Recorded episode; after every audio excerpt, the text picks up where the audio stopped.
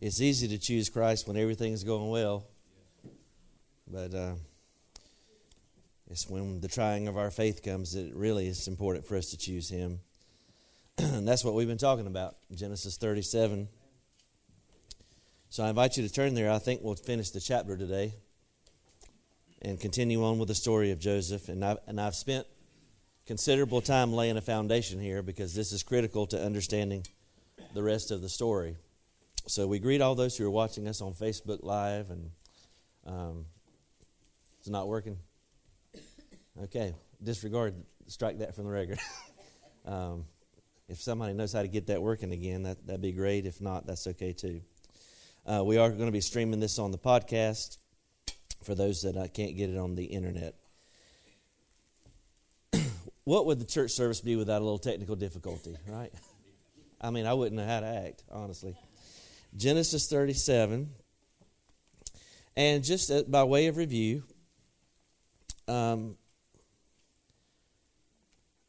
Joseph um, and his family are living in the valley of Hebron and uh, his brother's hatred has been growing because of his coat of many colors and because of the dreams that God has given him.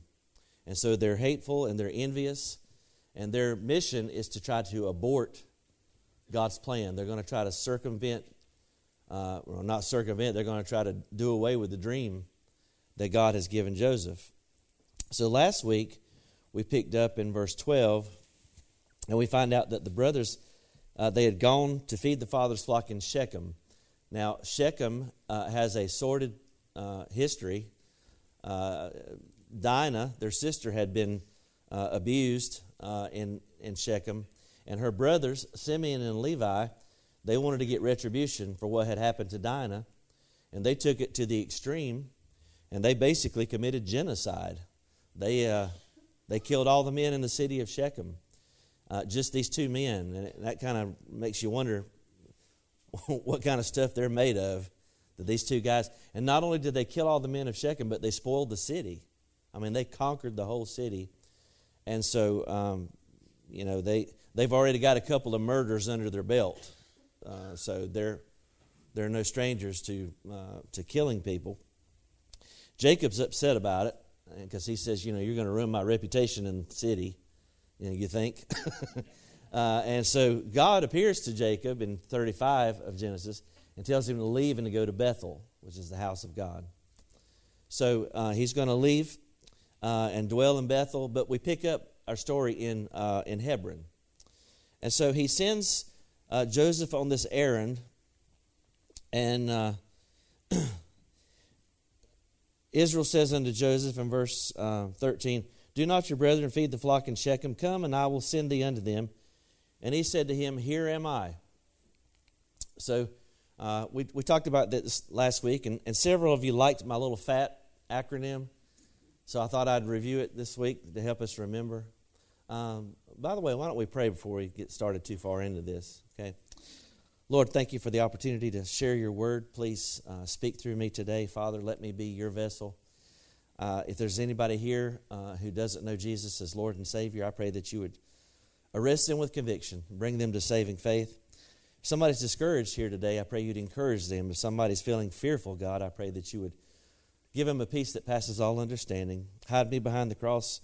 Give me your grace, Father. And I ask these things in Jesus' name. And all God's people said, Amen. Praise the Lord. So I want to ask you, are you fat? and uh, the, the acronym FAT, are you faithful? Are you available? And teachable. And if you're one of those three things, if you're all three of those things, then you're a candidate to be used by God.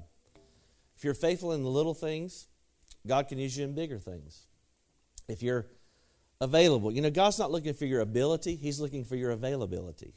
Because it's not your strength He wants to use, it's His strength that's made perfect in weakness. And then finally, do you have a teachable spirit or are you a know it all? I, I read a story um, this week about three three men that went on a job um, interview, and the interviewer all asked them the same questions. Uh, he asked all three of them the same thing. Uh, he said, "What are your skills?" And the first guy came in and he starts rattling off all of his uh, accomplishments and skills. And the interviewer said, Thank you very much. And then the second guy comes in and he asked him, he said, well, What do you do? And he said, Well, I'm, you know, I've got this, these credentials, I've got these certifications, I know how to do this, that, and the other. And the man said, Well, that's great. So the third guy comes in and he says, What do you do? And that guy says, I do whatever I'm asked to do. And guess who got the job? The third man. And the teachable man is going to be the one that God can use. Now, Joseph could have questioned his father's instructions. I mean, after all, Shechem's not, you know, not, not known for being a good place. And his relationship with his brothers is kind of dicey anyway. But he goes. He says, Here am I, uh, Hine in the, in the Hebrew. and uh, he said, Go see how it is with the flocks and bring me word again. So he sent him out of the valley of Hebron, and he came to Shechem. So Joseph does what he, what he asked him uh, to do. Now let's talk just a moment about Joseph's journeys again. Now he's going to Shechem, which is about a three to four day journey uh, on foot. It's going to take him, uh, it's 50 miles, and that's where he's leaving Hebron. He's going north to Shechem. Now, when he gets there, are his brothers in Shechem? No. no. And that's kind of curious anyway, isn't it? Because the father thinks that they're in Shechem. So it makes you wonder if they're up to no good because they're not where they told their dad they would be anyway. I, I, won't, I won't belabor that point, but um, so, so they leave there, they go to Dothan, and there just happens to be a certain man, verse 15, you know, just out of coincidence, right? It's just it's serendipity. No, it's God's providence that's at work. And here's this certain man. He finds him and he's wandering in the field. And he said, What are you looking for? and he said, I'm seeking my brethren. Tell me where they, where they feed their flocks. And uh, what do you know? These, uh, this man knows exactly where they are. He said, I've heard uh, where they are. They've gone to Dothan. Now, Dothan is another day's journey north from Shechem. And you might say, well, why, why does any of this matter? And I, I kind of closed with this last week. Well, when you get to Dothan, you find out that there's an east west trade route that runs from Gilead to the coastal plain. Now, the choir was singing about the balm of Gilead. And we're going to see that these merchants are going to come from Gilead and they're bearing spices and uh, uh, myrrh and so forth. Well, there's also a road called the Via Maris, and that, that means the way of the sea. And it goes, and you can't really see it that well on the map, but it goes from uh, Dothan all the way down to Egypt. And where is God going to be taking uh, Joseph to? Egypt. Because he promised Abraham that they're going to be slaves for 400 years. So all of this is lining up for, for what God wants to do. So, uh, so keep in mind, that men are making their choices, but God's plan is unfolding. All right, verses 18 through 20, we have the conspiracy and the cover up. I've got several points, and they're all alliterated, just for your uh, listening pleasure. A conspiracy and the cover up. And so in verse 18, they saw him afar off, they came near, they conspired against him to kill him. And here again, this, what, this is what makes me wonder if it's premeditated because it seems like they're ready to jump on it, you know, as soon as they see Joseph. Maybe they were waiting on him. They're, maybe they're just looking with their binoculars or whatever. I, I don't know. I'm not, spec, I'm not trying to speculate or go beyond what's written.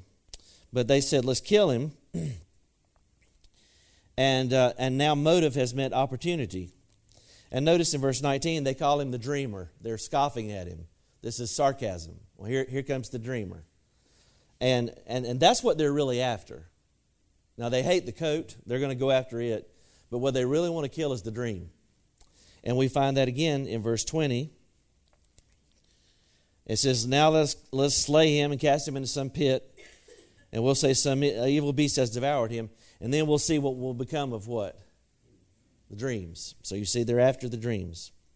Now, next we have the counsel of Reuben. We had the conspiracy and the cover up. Now we have the counsel of Reuben. Now Reuben heard it, and he delivered them out of their hands and said, Let us not kill him. Well, that sounds pretty good. You know, uh, Reuben's acting like a grown up, and he's the firstborn son. If anybody would have had a right to be jealous of Joseph, it would have been Reuben, because he's the firstborn. He said, Let us not kill him. He says, uh, Shed no blood, but let's throw him in a pit in the wilderness and lay no hand upon him. And he said this, the Holy Spirit tells us, because he's trying to rescue Joseph. Now, he's got a plan that he's going to get Joseph out of this pit at some later point and bring him back to his father. And so, uh, is that going to work out? Is Reuben's plan going to work? No. Now, it's interesting, too, at the end of uh, Jacob's life, he says this about Reuben. He says, Reuben is unstable like water. So, uh, I, I, think the brothers, they don't really respect Reuben. He's already slept with his father's wife, uh, Rachel's maid Bilhah. And so he's already uh, shown that he's not a really good, trustworthy guy. And so they're not going to listen to him. They're going to do their own thing, as we'll see uh, in just a moment. Now, in verse 23 and 24, we see the casting into the pit. The casting into the pit. It says, It came to pass when Joseph was come that they they stripped him of his coat. That's the first thing they wanted to get rid of. And you could, you could just probably tell they were just had great delight when they're t- tearing this coat off of him.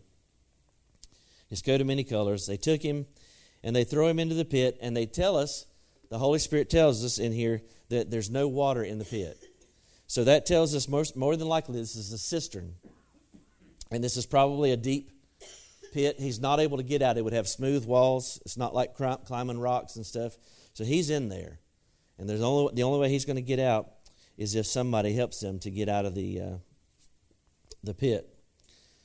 and there's no water in the pit. Okay.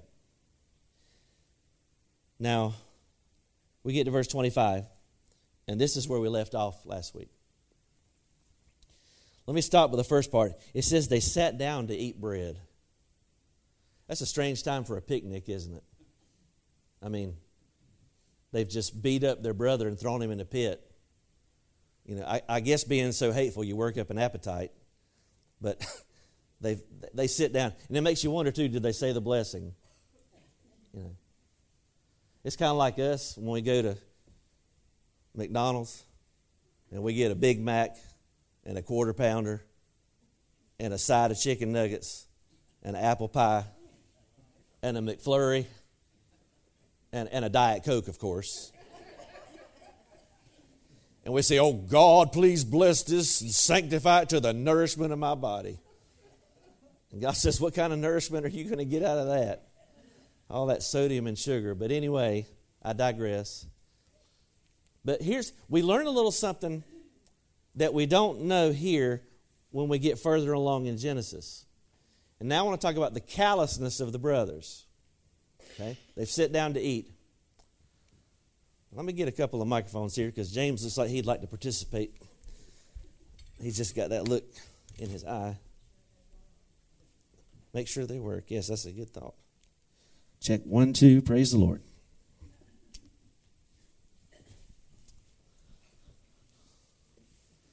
Just in case. now, uh, later on, uh, when they meet Joseph again in Egypt, they're going to recount this whole uh, episode. So, would you read that, James? Genesis 42 21. And they said one to another, we are very guilty concerning our brother, in that we saw the anguish of his soul when he besought us, and we would not hear. Therefore is this distress come upon us. This is, by the way, this is 20 years later. But, Reuben still remembers the screams of Joseph. 20 years later, he can still hear his brother. He's crying for help. He's begging him, no doubt, please don't do this. He's screaming probably at the top of his lungs. And what are they doing? They're sitting down to eat, to drink, and to be merry. What a callous, callous attitude here. Now, this is memorialized, by the way, in the book of Amos. Amos 6 and 6. Would you read that, James? That drink wine in bowls and anoint themselves with the chief ointments, but they are not grieved for the affliction of Joseph. So you see, this, this event's memorialized hundreds of years later by the prophet Amos. So that's the callousness of the brothers. now let's look at the rest of Genesis uh, 37 25. It says they look, lifted up their eyes and looked, and behold, again, here's this seemingly random thing that is totally the providence of God. Behold, a company of Ishmaelites come from Gilead um, with their camels. So, my next point, of course, is the, the company of Ishmaelites. We've had the callousness of the brothers, now the company of, or the caravan of the Ishmaelites. And they come from Gilead, and what do they have? Spices, balm, and myrrh. Now, uh, these things are uh, used typically in embalming. And there may be overtones here of the death of Christ. Remember when he was buried, they had the myrrh and the spices. So it may, there may be some overtones here of that. I don't, I don't know. But anyway, the Egyptians were known for their embalming. And so this, this spicery is headed where? It's headed to Egypt. Where is Joseph headed? To Egypt.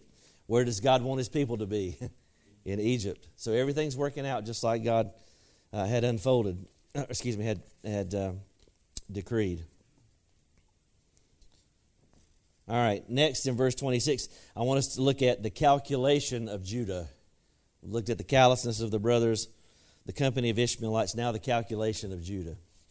Now Judah said unto his brothers, What profit is it if we slay our brother and conceal his blood? I mean, after all, we might could get some money out of this. No sense us just wasting this opportunity. Now, they're not going to make a whole lot of money between the, the nine of them or the ten of them, but uh, he comes up with this idea and it kind of makes you wonder, too, if Jude is the ringleader here because he seems to be the spokesperson, spokesperson for the group. And, uh, and he says, Let us uh, do this. and he says, Come, let us sell him to the Ishmaelites, and let not our hand be upon him. Now, look at this self righteous attitude here. For he's our brother in our flesh. I mean, after all, we don't want anything bad to happen to him. We've just thrown him in a pit we're planning to kill him, but I mean, we don't want nothing bad to happen to our brother. I mean, we're good guys, right? And, and that's what Judah's saying here. Uh, and this reminds, and I think what Judah's kind of doing here is kicking the can down the road. He's saying, you know, something's bad's going to happen to Joseph, but but it, we won't be guilty. You know, it'll be somebody else that gets him. It'll be a wild beast or whatever, but we'll be innocent. And that reminds me of what Pilate did. Uh, would you read that, James, from Matthew? Uh, is that Matthew 27? Matthew 27 24. When Pilate saw that he could prevail nothing, but that rather a tumult was made, he took water and washed his hands before the multitude, saying, I am innocent of the blood of this just person. See ye to it. So Pilate was saying, Hey, that's not my fault. I'm washing my hands of it, but God still held Pilate accountable for what he did. He had, he had the power to deliver Jesus, and he didn't. Uh, Sanctity of Life Month was in January, and we're still continuing with that. This whole commentary, by the way, is this whole narrative is a commentary on the sanctity of life, isn't it? It's precious to some and, and not to others. But to God, every life is precious. And we need to speak out for the unborn because they can't speak for themselves. Now, uh, Simeon and Levi, they don't, they're not worried about genocide. They're not too bothered by homicide. But what about fratricide? I've got it uh, defined up here. James, you want to define fratricide for us? Fratricide. fratricide defined one that murders or kills his or her own brother or sister or an individual such as a countryman having a relationship like that of a brother or sister. Now, I know some of you that have got siblings, you've contemplated fratricide, right? But. but that's next level stuff there, isn't it? I mean, we're not talking about killing a stranger, or killing a bad guy. You kill your brother, that's Cain and Abel kind of stuff. I mean, that's that's you don't do that. And so apparently they've got lines that they won't cross. You know, they don't want to they don't want to be guilty of fratricide. Upon further reflection, so that was the calculation of Judah. Now, notice the end of verse 27. It says, And his brothers were content. You know, they're probably a pretty disagreeable bunch, but they, they managed to come together for this, you know. And, I, and it's interesting the way evil will cooperate. You, you remember that line, the enemy of my enemy is my friend? I think that was from the movie The Princess Bride, maybe. uh, some of you will get the reference, some of you won't. But uh, the cooperation of evil. Now, I want you to know that Herod and Pilate did not like each other, they, they were not buddies. But when it came time to kill Jesus, all of a sudden they decided they could partner with each other. Would you read that, James, from uh, Luke twenty three eleven? Yeah. And Herod with his men of war set him at naught, and mocked him, and arrayed him in a gorgeous robe, and sent him again to Pilate. And the same day Pilate and Herod were made friends together, for before they were at enmity between themselves. It's amazing how the world will unite. That you know, the world disagrees on everything, right? I mean, just turn the news on. Everybody's but there's one thing the world's in agreement with, and that is that Christians and conservatives just need to get out of the way because we're, we're holding up progress. You, know. you can talk about any other religion, and they're just fine with it. But you mention that name of Jesus, and all of a sudden there's a divide. The room, you know, is divided, and we know uh, where we stand. I always laugh when I see those bumper stickers that say coexist knowing that those who are so seemingly tolerant are absolutely intolerant of Christianity and those who believe in Jesus. So that's the cooperation of the nine. Now, verse 28 says, And there passed by Midianites, merchantmen, and they drew and lifted up Joseph out of the pit. Now, at this point, you may be thinking, well, I thought it said Midianite, now or Ishmaelite. Now it says Midianite. And some, some, uh, somebody that doesn't know much about the Bible, they're going to say, aha, here's a contradiction. It says that they're Midianites, but they're really Ishmaelites or, or vice versa. But what you, what you do, if you do your homework, which every Christian should do, you realize that there are no contradictions in the Bible. And you realize that these terms, Midianite and uh, Ishmaelite, are used interchangeably. Now, in Genesis 16:11, you don't have to turn there. Hagar and Abraham have a baby, and his name's Ishmael. He's a descendant of Abraham. He's not the chosen one, but he's a descendant of, of Abraham. Now, Abraham has another wife named Keturah. And in Genesis 25, verses 1 and 2, we find out that Keturah and Abraham, they have a son, and his name is Midian. So the Midianites and the Ishmaelites, thank you, are both descendants of Abraham, and those terms are used interchangeably. And you can see this here in the book of Judges when Gideon is, um, is they're trying to make Gideon uh, a king. So Judges 8 22 through 24. Would you read that, James? Then the men of Israel said unto Gideon, Rule thou over us before thou, and thy son, and thy son's son also, for thou hast delivered us from the hand of Midian. And Gideon said unto them, I will not rule over you, neither shall my son rule over you. The Lord shall rule over you.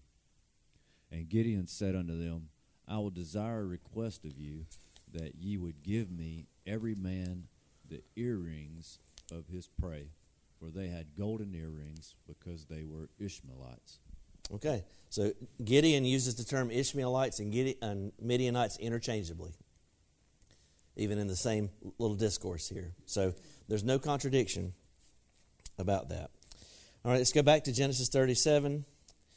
And notice that they sold, in verse 28, they sold Joseph to the Ishmaelites for 20 pieces of silver. Now, Christ was betrayed for 30 pieces of silver, so the typology doesn't fit exactly, uh, but, you know, that's not a big deal. Uh, n- not every detail has to be precise in terms of typology. But, uh, but he sold, this was the price of a slave, a young slave. So he's valued as nothing more than a young slave, as 20 pieces of silver. And, and the Midianites brought uh, Joseph into Egypt. just to make sure we're clear, in verse uh, 28, that the ones who lift Joseph out of the pit are probably his brothers, and then they sell him to the, uh, to the Midianites. So, uh, just so we know what's going on here. Now, how disappointing must that have been Joseph getting out of the pit, but now he's, he's going into slavery. Now we get to verse uh, 29 and 30, and now we see the contrition of Reuben. The contrition of Reuben. Apparently, he was not there when they did this. So that means they didn't go along with his plan. They didn't view him as a leader. Reuben returned unto the pit, and behold, there's that word behold again, meaning, hey, this is this is not an accident, this is significant detail. Behold, Joseph was not in the pit, and he rent his clothes. Now, this was a symbol of mourning. Okay?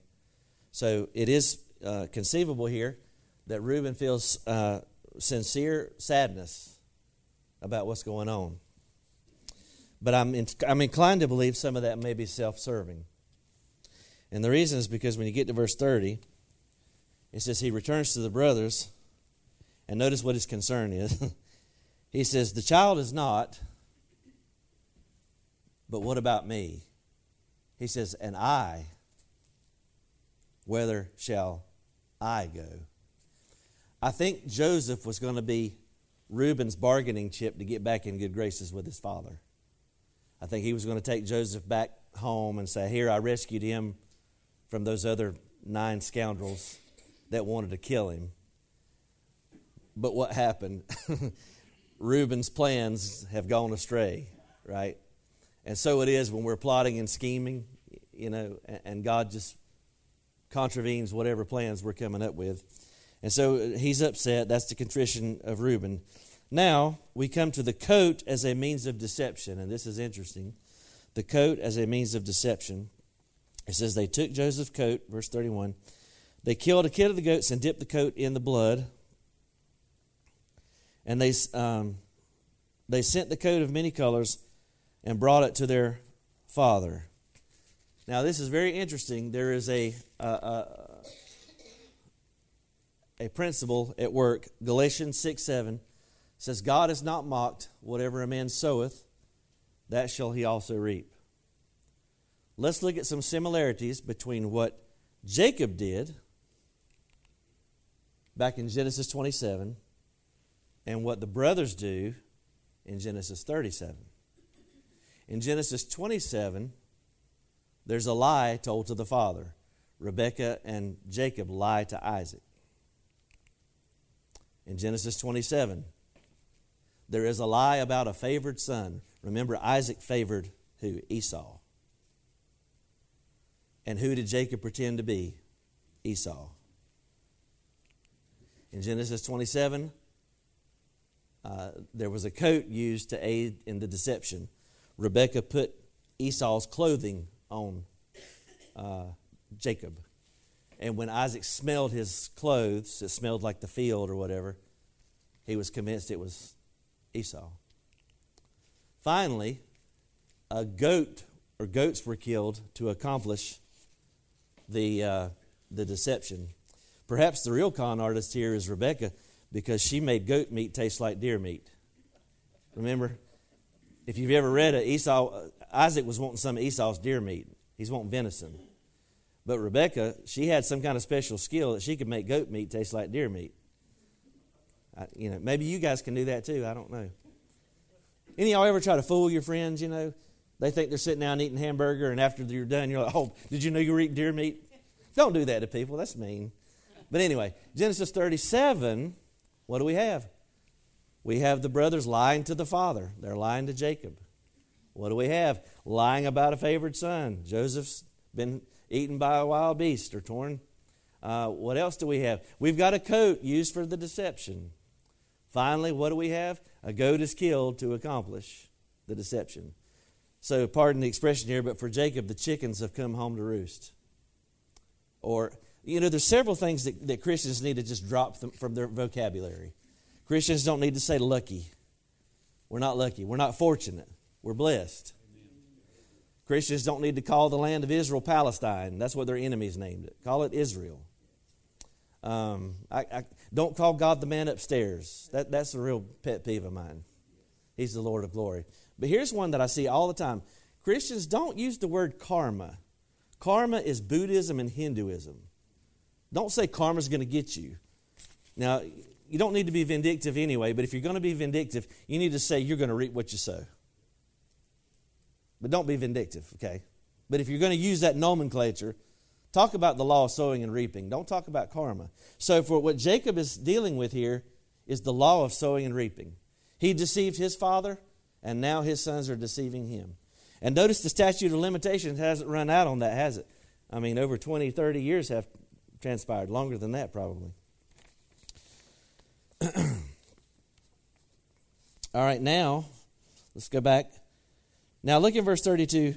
It says, They brought it to their father, and they said, This have we found. Know now whether it be your son's coat or no. Now I want to talk about the cruelty of the disclosure. The cruelty of the disclosure. Notice how callous and cold it is. They just send the coat to their dad, and they don't say, Is this Joseph's? They don't call him by name. They're, they're very impersonal. They don't say, Is this our brother's coat? But what did they say? Is this your son's coat? Because they had resent, been resentful of this thing all along. So that's the cruelty of the disclosure. Now, verse 20, 33, we're going to find out that Jacob uh, makes a conclusion based on faulty evidence. A conclusion based on faulty evidence or flimsy evidence. Notice what he says. And he knew it and said, It is, it is my son's coat. And notice he immediately jumps to this conclusion. An evil beast has devoured him. Joseph is without doubt rent or torn in pieces. This is, the, this is where Jacob goes to. He goes to the worst case scenario and he makes a conclusion based on faulty evidence. Now, if he had stopped for just a minute to examine the evidence, and you know it's hard to think rationally sometimes when you're emotional, amen?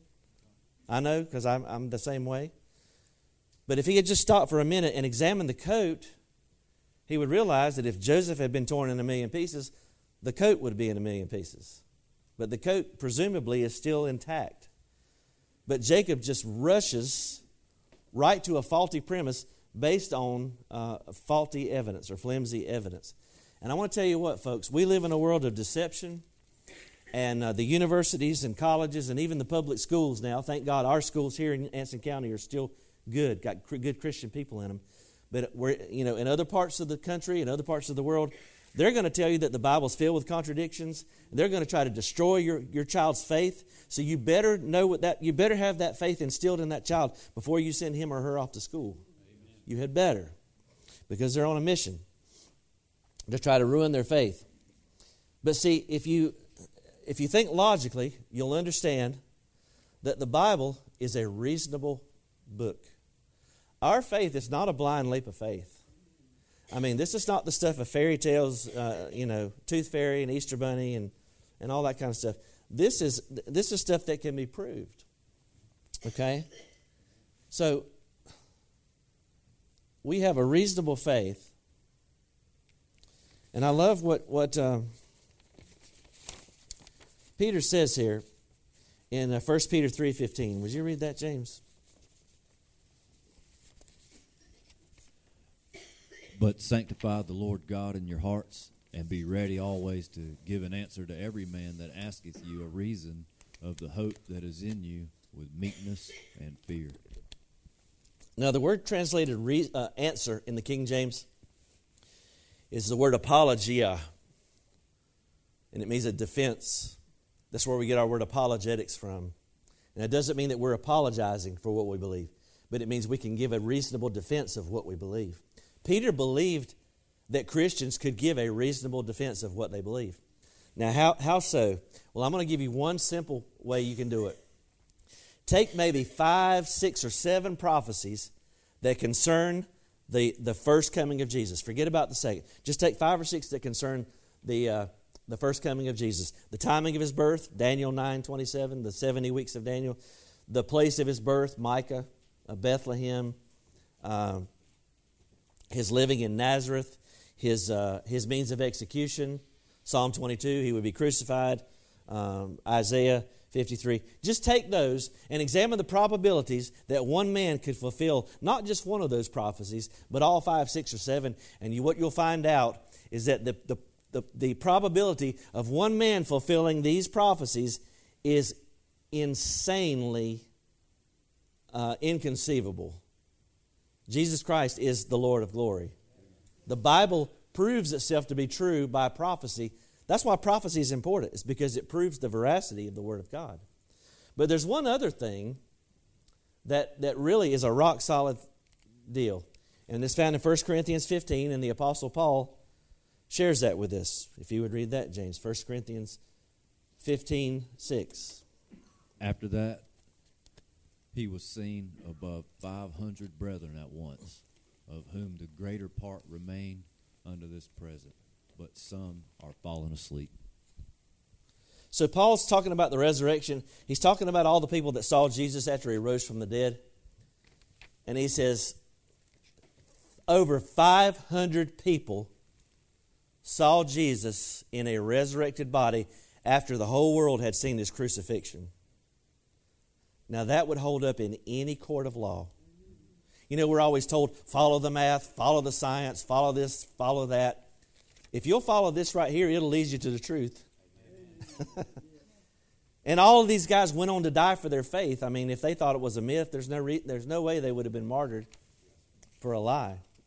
But over 500 people. And so I said all that to say don't make faulty conclusions based on flimsy evidence. You know, somebody finds a fossil somewhere and they say, oh, this is Behemoth, this is Sasquatch, this is the missing link. It, it, that's garbage. It didn't start with the, with the goo, you know. The, the idea of life is not from the, the goo to you by means of the zoo, okay? and I didn't come with, uh, up with that on my own. I borrowed that. But God created man in his own image and formed him in the dust of the ground.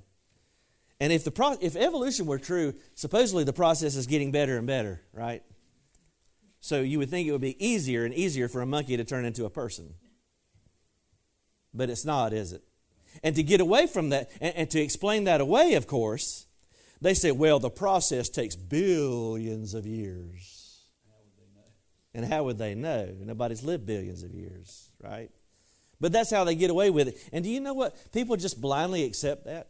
You know why? Because it's on the History Channel, it's on the Discovery Channel, it's on public TV, whatever. You know, and, and I would say to that, who cares? What do they know? This book has been proven time and time and time and time again. We have a reasonable faith. And I got to keep moving. Now let's look at the crying of Jacob in verse 34. And Jacob rent his clothes, again, another sign of mourning. He put sackcloth upon his loins. And it says he mourned for his son. Notice the last phrase? Many days. We're not told how many, but we are told it was many. It was a long time. And I just wonder, I wonder, did they have a funeral for him? And did they go through the whole charade? Did the brothers cry? You know, did they pretend that they were sorry? I don't know. I mean, I'm not going to try to go beyond what's written. But you would think probably if Joseph thinks if Jacob thinks he's dead, he probably had some kind of memorial. Okay. So they've gone some, through some kind of a sham of a funeral. And Jacob is crying. And I want to say this it is appropriate when somebody dies to cry.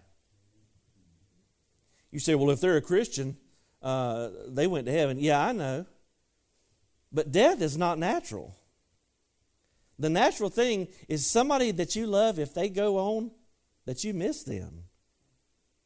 I attended two funerals this week. One was of an elderly lady, and one was a girl just a little bit younger than me. And at both funerals, there were sobs and crying. The one lady was in her 90s, and the, the children and the grandchildren were crying. The other funeral, the girl was 47 years old, the children were crying. The, ha- the husband was grieving, sobbing uncontrollably at times. And do you know what? Both are appropriate. Both are appropriate. Don't ever tell somebody that's mourning, well, just get over it. Just be happy. They're, they're, uh, they're with Jesus now, uh, if they're a Christian. Don't, don't do that. Allow people to work through their grief. And for everybody, it's different. it's, it's not, grief is not one size fits all and, and allow people to grieve. And, and, and, the Bible tells us this too um, in Ecclesiastes. This is, this is real famous. Songs have been made based off of this. Um, would, would you read that, James, out of Ecclesiastes? Ecclesiastes 3 1 through 4. To everything there is a season and a time to every purpose under the heaven a time to be born and a time to die, a time to plant and a time to pluck up that which was planted, a time to kill and a time to heal, a time to break down and a time to build up, a time to weep, a time to laugh, a time to mourn, and a time to dance. Thank you. Now we know there's a time to dance because uh, Ren McCormick told us that in the movie Footloose. Remember that? So everybody remembers that scripture from the movie Footloose because Ren says there's a time to dance. But uh, I don't want to get goofy here. There's a time to weep, and there is a time to mourn. And don't deny people that that right. And, and it's on God's timetable, it's not on yours. Don't, don't try to make it one size fits all. And he mourned for many days, the Bible says. But it went beyond that for Jacob. And here's where the problem sets in. I talked about the crying of Jacob.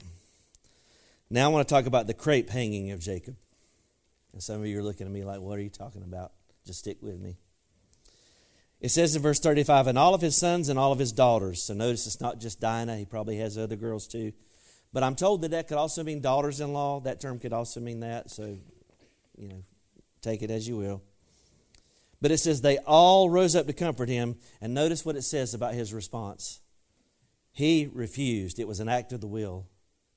He refused to be comforted. And he said, I will go down. Now, it's unfortunate here. The King James says, into the grave. But the Hebrew word is Sheol. Some of your translations will say Sheol. Anybody got a translation that says Sheol? That's the proper translation there. The grave is just a hole in the ground, okay? But it's actually Sheol. And what Jacob is saying here is, I'm going to go down to my son in Sheol. What I love about this is even though that Jacob is sad, he knows that one day he will be with Joseph again. And every time I do a funeral, I try to make this point that, that if you're a believer in Jesus Christ and that person was a believer, it's not goodbye forever. It's I'll see you later. I will, I will see you just inside the eastern gate or whatever your metaphor is. But we will be reunited. Jacob knew that he would be reunited with Joseph in Sheol. In the Old Testament, everybody went to Sheol. There were two compartments. One was Abraham's bosom, where the righteous were, or paradise. The other is where the wicked were. But in the Old Testament, everybody went to Sheol. But after the death of Jesus Christ, everybody goes to paradise, which is in the third heaven. And I don't have time to go through all that. So you either trust me or we can have a conference later and go through all of that. But I, I promise you, I'm not lying to you. But Jacob had a theology, at least, of being rejoined in the afterlife with Joseph. And that's beautiful. That's beautiful. But the sad part of it is, he says, I'm going to go into Sheol but before I get to Sheol, I'm never going to be happy again. And that's where the problem was. Notice the last part of that verse. It says, Thus his father wept for him. Now, he had already mourned for him for many days, but he refused to be comforted. And he says, I'm going to grieve for Joseph until my dying day. And that's where we get to the crape hanging of Jacob. How many of you are familiar with the term crape hanger? Crape hanging. Anybody? I, I, I, was not familiar with it. I, I was not familiar with it until this I started researching this. But we're all going to learn what a crape hanger is today. James, would you read that? In days of yore. That means a long time ago, days of yore. Undertaker assistants were tasked with hanging crape black cloths over the windows of homes of the deceased and were called crape hangers. Similarly, they laid crape over the casket of the deceased. Hanging crape and laying crape have become euphemistic items for extreme pessimism. So, a crape hanger is somebody that's always worst case scenario gloom, despair, agony, deep, dark depression, excessive misery. Thank you. Hee haw. Had to get a hee haw reference in there. By the way, the term crape hanger is still alive and well in medical terminology. It's, it's usually used by a doctor who lays out the absolute worst case scenario uh, when he gives you your test results. And, and the hope is that it won't be as bad as what he thought, and then he looks like a hero. But, but nevertheless, that's what crepe hanging means. And this is what, this is what Jacob has determined. My life is over. I've lost Joseph. And never mind that he's still got 11 sons. And there's no indication that Benjamin is a bad guy, the baby boy. He's still got, he's still got Dinah. He's still got these daughters. He's still got the daughter in laws. He's, st- he's still the chosen man of God. He's God's man on the earth. He is the inheritor of the Abrahamic covenant. My goodness. What, a, what an awesome thing. And, and, but for Jacob, all he could focus on is what he had lost. And there's a sermon in that, folks. You are going to lose things in life. There is a time to lose. And what you have to determine in your heart is that what I've lost doesn't compare but with what I still have. I still have. You and I have lots to be thankful for. You and I have a reason to live. I have family members that suffer with depression, and I, I repeatedly remind them I say, You have a lot to live for. You have a lot to live for. My last point in this alliterated sermon is the carrying out of God's plan. Notice the last verse, verse 36. The Midianites, or the Ishmaelites, whatever you prefer, sold him. Now, the King James says and as the first word. Some of your translations will say meanwhile. I like that better. You see, all of this horror is going on in the background, but meanwhile, God's plans are marching forward. See, you and I are going to go through setbacks. We're going to go through disappointments. We're going to go through trials. We've been studying that on Wednesday night. But understand this that all the meanwhile, God is working things out for your good. He's moving pieces on the chessboard, He's moving situations, He's softening hearts, He's bringing relationships into fruition. He's forging kingdom connections, people that you're going to meet that you've not yet met, but you're going to meet them. Some of you are going to meet people, and that person is going to change your life. You see, Joseph's about to meet somebody that's going to change his life. See, God's going to have people in your life, and I'm not just talking about for the worse, but for the better. God's going to bring people in your life that'll change it forever. And be open to the possibilities. They sold him into Egypt unto Potiphar says he's an officer of Pharaoh. The Hebrew word for officer is saris, and it's usually translated as a eunuch. And we won't define eunuch here like we did crepe hanger. Amen. uh, but that was typical in those days for a, a trusted official to be a eunuch.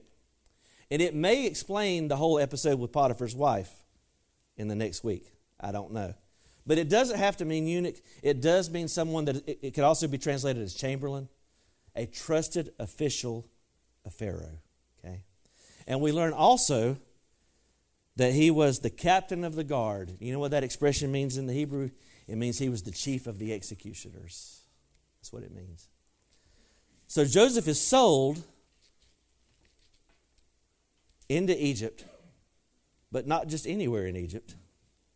Now he's going to the trusted official of Pharaoh.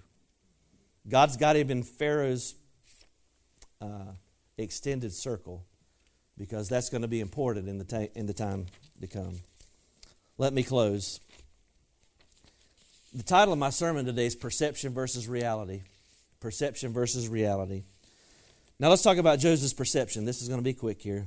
Joseph is rejected, he feels pain, he's humiliated, he feels fear, he feels disappointment. In one day, I wrote this down, in one day, he went from being a favored prince to being a common slave. What a difference a day makes. That was his perception. The reality was God's plans are right on schedule. That's the reality. All right, what about Jacob's perception? I want you to think about this. This grips me every time I think about it. For 20 years, Jacob grieved over a lie for 20 years.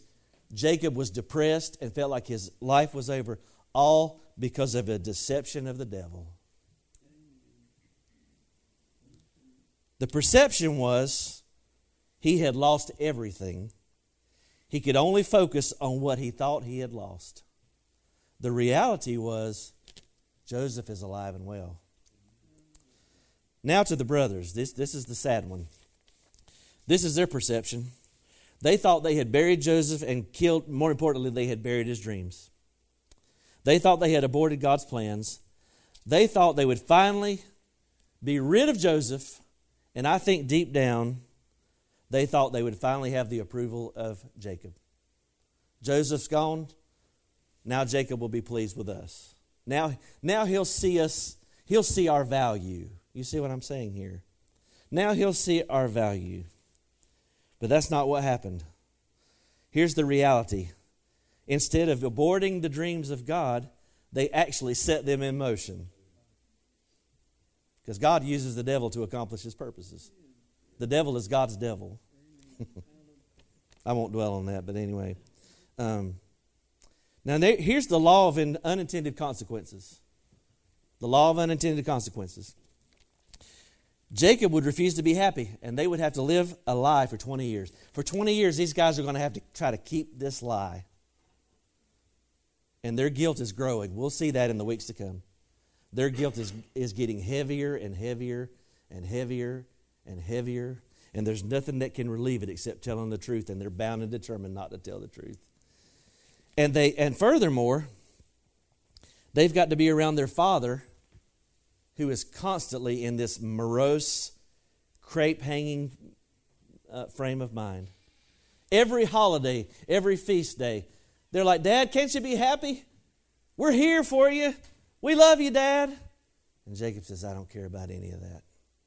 I'm going to go down to my grave grieving. I'm going to Sheol grieving for Joseph. We all know this, but I'll, I'll just for reinforcement. Sin is always less satisfying than what you had hoped it would be. It always delivers far less than is advertised. Sin always takes you farther than you want to go. Sin always keeps you longer than you intended to stay. And sin always costs you more than you wanted to pay. Now, here's the, here's the tragic irony. If Joseph's brothers had really understood his dreams, they would not have hated him, you see. They were only looking at it from a skewed, pers- they were looking at it from a worldly perspective. The Lord gave me this, uh, and I wrote it down to share with you. If they had really understood his dreams, they would know that Joseph's elevation was for their preservation. Joseph's elevation was for their preservation. God was going to send Joseph into Egypt, but it wasn't just so that he could lord over his brothers, it's so that he could keep them alive. He was going to be the one that would sustain them. Joseph is going to learn before honor is humility. That brings me to Christ. Joseph is a type of Christ. Christ was rejected and hated. He was mocked. He was stripped of his robe. He was betrayed for 30 pieces of silver. He was handed over by his brothers to the Romans, just like they handed Joseph over to the Midianites. He was humiliated even by the death of the cross, the most humiliating form of execution. And here's perception versus reality here. That Friday afternoon, about 2,000 years ago, at a place called Golgotha, Calvary, it looked like hell had finally won. It looked like the devil had finally destroyed the Messiah and he was going to maintain his rule over the earth forever. See, that's what all this is, is about the extinction of Israel and him maintaining his rule. And it looked like, from all outward indications, that everything was over. The women are crying. The apostles are they're, they're, they're locked up because they're scared to death. They're totally dejected. But that's perception. But what's the reality? Would you read that, James? 1 Corinthians 2 7. And after you read 7, just pause and let me just throw, throw a little something in here. But we speak the wisdom of God in a mystery, even the hidden wisdom, which God ordained before the world unto our glory. See, what God's doing is a mystery to us. The, the plans of God and, the, uh, the, the eternal decrees of God, they're hidden from our eyes. We see through a glass darkly. We don't understand what God's doing. I don't think Joseph had any idea when he's thrown into that pit that he's thinking, oh, yeah, this is what God wanted me to do. You know, this is how I'm going to get to Egypt. I don't think he thought that at all. I don't think the brothers thought, hey, we're going to fulfill the dream by doing this. They're just doing what they want to do. Everybody's making choices and actions. And the perception was that Joseph's dreams were dead. And I think that Satan thought that he had destroyed the Messiah. You see, remember there was a prophecy in Genesis 3:15? And God told the serpent two things. Well, he told him a few things, but, but two important things. He says, You're going to bruise the heel of the seed of the woman. That's Calvary. But what he forgot was there was a second part of that. The second part of that was, You'll bruise his heel, but he's going to bruise your head. And that brings us to 1 Corinthians 2 8. Which none of the princes of this world knew, for had they known it, they would not have crucified the Lord of glory. Hallelujah. The devil didn't know what he was doing. He thought he did. He thought, we'll kill this man. It's over. I can finally get one over on God and, and do what I've always wanted to do rule the world forever. But oops. Christ is laying in that tomb for three days, but on that third day, on that third day, he rose again. And Jesus went to those spirits in prison and he served notice to them hey, your plans have failed. in the eternal decrees of God, the sovereignty of God. You notice something interesting in Genesis 37? We, we, you know, we've talked about Dinah today. We've talked about Simeon and Levi. We've talked about Shechem. We've talked about Jacob. We've talked about Joseph. We've talked about the, the unknown man wandering in, uh, uh, in Shechem. You know who we haven't talked about at all in chapter 37? God. God's name appears nowhere in chapter 37. And yet, behind the scenes, the sovereign God is moving all the chess pieces on the board. Everybody's getting where they need to be, where they're supposed to be. Joseph goes to Dothan because that's where the trade route is. The Midianites just happen to come through because that's where the trade route comes through with their myrrh and their spices and their balm, which is headed for Egypt. And they just happen to converge there in Dothan at the Via Maris, the way of the sea. And as they're sitting down for their little picnic lunch, here just happens to come a caravan of Midianite merchantmen that have all the things that they need to carry down to Egypt for a transaction. And oh, by the way, this plan is now hatched, and Joseph comes out of the pit as a slave, sold for 20 pieces of silver. And oh, by the way, this caravan is headed down the Via Maris, all the way down to Egypt, where he's going to end up not in some no name podunk place in Egypt, but he's going to end up with Potiphar in Pharaoh's inner circle, where he will later in, in, interpret some dreams that will eventually make him the prime minister of Egypt. And so we're reminded of this scripture. This is the last slide. Hallelujah. Romans 8 28. And we know that all things work together for good for them that love God, to them who are called according to his purpose. That's true for Joseph. Guess what? That's true for you. Would you stand? Now, if you don't know Jesus Christ as your Lord and Savior, you're, you're on a sinking ship. I mean, you may be trying to fix things in your life, but you're just rearranging the deck furniture on the Titanic. This, this world is going down, it's passing away. The only thing that's going to last is an eternal relationship with Jesus Christ. And God has paid your way. He has paid your bill by the sacrificial death of Jesus. Jesus lived a perfect life. He died on the cross. He shed his blood for your sins, and he rose again the third day. And you and I, if we will repent of our sins, turn to him in faith, trust him with our life, receive him as Savior, he will give us eternal life.